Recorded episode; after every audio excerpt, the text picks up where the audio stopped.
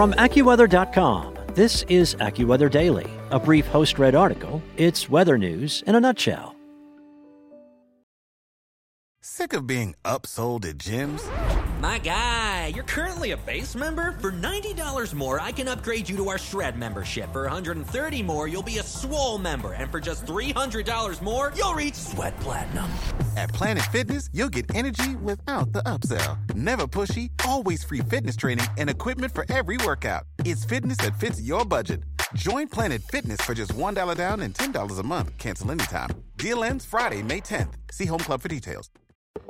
From AccuWeather.com, this is AccuWeather Daily, a brief host read article. It's weather news in a nutshell.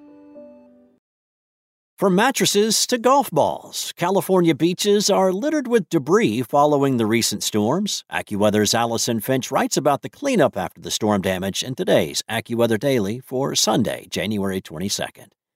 After weeks of winter storms that brought flooding rains to California, water hasn't been the only thing flowing into the ocean.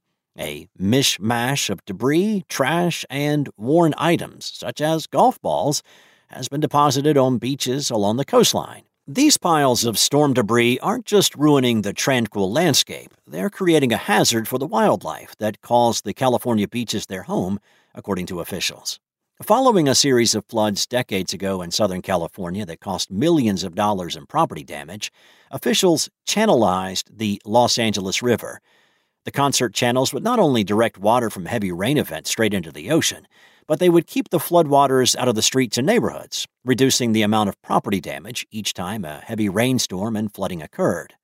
During the dry times, trash built up in the storm drains and sewers. When a heavy rainfall event occurs, the rapidly flowing runoff carries mounds of waste into the channel and deposits it along the shoreline.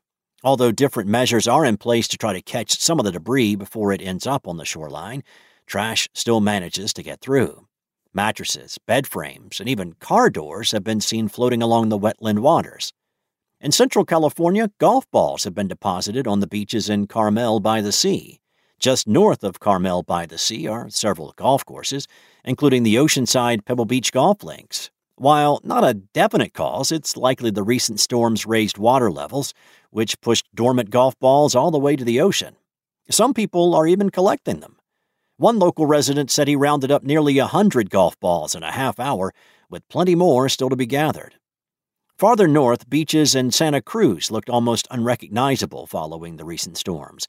Entire trees and massive chunks of driftwood reportedly floated down the San Lorenzo River and wound up on the Santa Cruz shoreline. Beaches near the famous Santa Cruz Boardwalk were covered in piles of driftwood.